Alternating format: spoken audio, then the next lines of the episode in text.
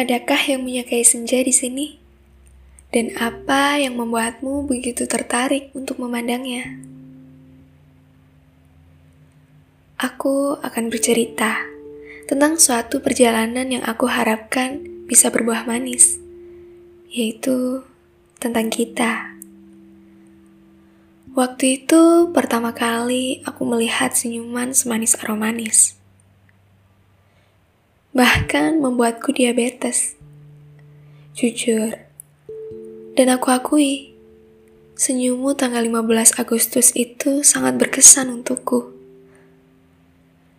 Kamu berjalan dengan menggendong sebuah tas yang berisikan buku-buku pelajaran pada hari itu.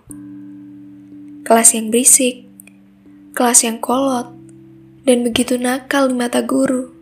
Ya, itu adalah kelasku dulu kelas unggulan yang katanya paling membuat jengkel semua guru. Dan ternyata, my crush, kelas kita sebelahan.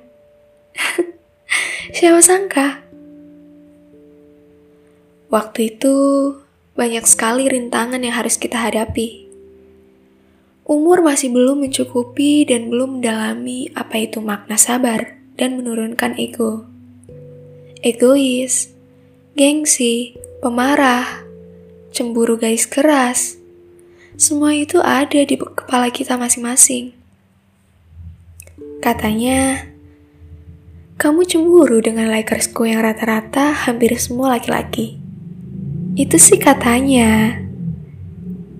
Aku tidak bisa mendefinisikan cemburuku yang masih kekanak-kanakan sampai saat ini. Lalu, satu demi satu masalah datang menghantam kita. Apakah kita berhenti? Tidak. Aku yang berhenti. Iya, aku. Akhirnya, aku memutuskan untuk berhenti. Bukan artinya aku tak menyayanginya lagi. Ada satu kata yang membuat kita belajar banyak pada itu, yaitu ajaran dia yang selalu melekat sampai detik ini.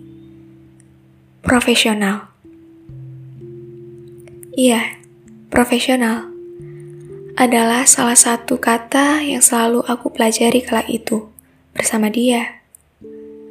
Usiaku masih 13 tahun waktu itu.